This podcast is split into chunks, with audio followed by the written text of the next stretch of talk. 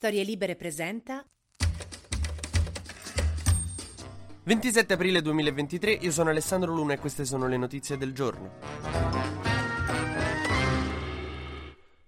Notizie abbastanza tristi dal fronte ucraino, eh, soprattutto a Kherson. Dei cecchini russi hanno ferito un giornalista italiano, Corrado Zunino di Repubblica, e hanno ucciso il suo fixer Bogdan Bidik. Il fixer è quello che nelle zone di guerra ti aiuta a stringere contatti, andare nei luoghi che lui conosce, a crearsi una rete. Diciamo che per un giornalista di guerra avere il fixer è come avere un cugino più grande nel tuo liceo. Si trovavano sul ponte Antonovsky eh, a Kherson. Come sapete, Kherson era occupata dai russi, poi è stata liberata dall'esercito ucraino, però sta sulla sponda del fiume Dnepr Dnepr e quindi dall'altra parte ci sono i russi e naturalmente sparano. E subito tutta la stampa filo-ucraina si è messa a dire ah vedi che cattivi i russi che sparano contro i giornalisti, ma io sono sicuro che si sarà trattato di un errore, sicuramente miravano a dei bambini che giocavano in un parco là dietro. Zunino sta bene, per quanto si può star bene dopo una cosa del genere, è morto il suo fixer di cui era anche abbastanza amico, lui era un ucraino che era andato a vivere in Indonesia, poi quando è scoppiata la guerra era tornato nel suo paese perché probabilmente lo amava molto. Ah, sulle dinamiche, qui ancora io come,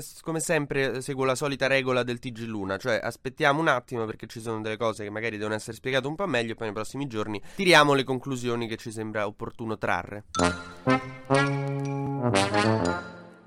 Oh, ieri è stata la giornata di una telefonata importantissima. Mia nonna ha ritrovato il foglio con tutte le password. Mi ha chiamato, me l'ha detto, sto anche un po' più sereno. Tra le notizie minori è stata anche la giornata della telefonata fra Xi Jinping e Volodymyr Zelensky. Per la prima volta dall'inizio della guerra il presidente cinese e quello ucraino si sono sentiti al telefono. Diciamo che è un buon segnale perché la Cina è un po' un jolly in tutto questo casino geopolitico. Xi Jinping ha detto è l'ora del dialogo, noi siamo per la pace, la Cina è per la pace. Poi siete per la pace però fate degli eserciti esercitazioni militari sempre più pesanti intorno a Taiwan, però vabbè. Come se un attaccante corresse lungo la fascia del campo gridando solo per il pareggio. Però vabbè, pigliamola per buona che tutto quello che c'è di questo periodo è eurocolato. Zelensky soprattutto era molto molto entusiasta. Sembrava mia nonna quando la chiamo. Non si fa mai sentire, però è un bravo ragazzo sto sì. Xi Jinping ha detto che si impegnerà per un cessate il fuoco il prima possibile e che non ci sono vincitori in una guerra nucleare. A parte quello che ha scommesso sulla guerra nucleare, sai, ma non so quanto stanno le quotazioni, però comunque deve essere una bella vincita, ammesso che rimanga l'Eurobet dove si è andato. Zelensky ha detto sì, bellissimo, spero che questo sia l'inizio di una nuova serie di relazioni tra Cina e Ucraina, però non cederemo, ter- cioè che non sia un modo per dire che dobbiamo cedere territori, perché dove i russi arrivano ad occupare, poi stuprano, ammazzano e torturano, e di lasciare i miei concittadini stuprati, ammazzati e torturati, non me va. Diciamo che il senso è questo, non l'ha detta proprio così. Ma c'è anche stata un'azione concreta da parte di Xi, perché la Cina manderà un rappresentante cinese a Kiev, che a casa di questo rappresentante cinese quando gli hanno detto, immagino che sarà stata una versione molto meno divertente di Benvenuti al Sud. Amore, dove ti mandano? A Kiev. E andrà in Ucraina per conto di Xi Jinping per andare a controllare se davvero l'Ucraina è stata invasa dalla Russia. Perché poi cioè, certe voci vanno anche contro- controllate e confermate, non è che uno si fida. L'Europa sta facendo un incredibile pressing sull'Italia perché approviamo sta ratifica del MES, come mia madre preme per farmi laureare. Di base questo MES è un meccanismo europeo di stabilità che eh, serve a chi lo vuole usare e però va ratificato da tutti, altrimenti non, non, non può entrare in funzione. Quindi manchiamo solo noi. Praticamente siamo quelli che in un gruppo d'amici eh, danno per ultimi la conferma per il viaggio d'estate facendo saltare una serie di case. Se l'Unione Europea fosse un gruppo d'amici, l'estate prossima non ci inviterebbero.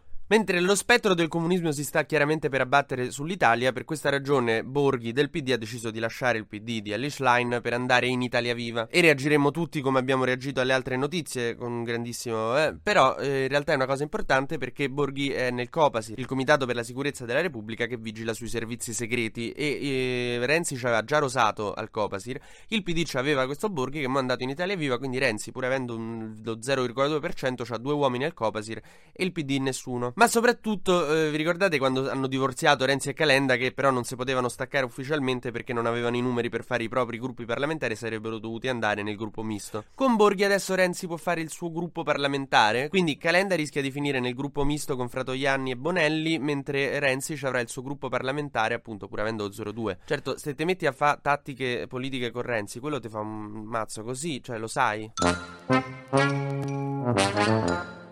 Il presidente turco Erdogan durante un comizio per la campagna elettorale che porterà alle presidenziali in Turchia ha avuto un malore, roba che faceva già Berlusconi dieci anni fa, smettetela di copiare. Mentre chiudiamo con una notizia che ha sconvolto l'Italia, Elish Line ieri ha rilasciato un'intervista in cui ha detto di avere una stilista che eh, si occupa di armocromia e che quindi lei si veste secondo l'armocromia. Cosa che a parte per me è bellissima, ma eh, io sono un autunno e secondo me anche Elish Line è abbastanza autunno. Ma poi è una cosa che si presta a un numero indefinito di slogan, cioè la puoi sfruttare in tutte le maniere. Cioè immagina immaginati gli spot. Eh, Ellie, che stagione sei?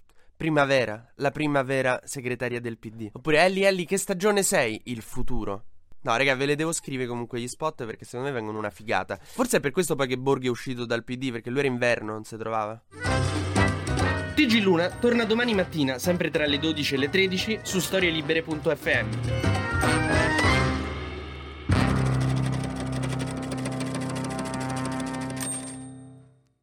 Una produzione storielibere.fm di Gianandrea Cerone e Rossana De Michele. Coordinamento editoriale Guido Guenci.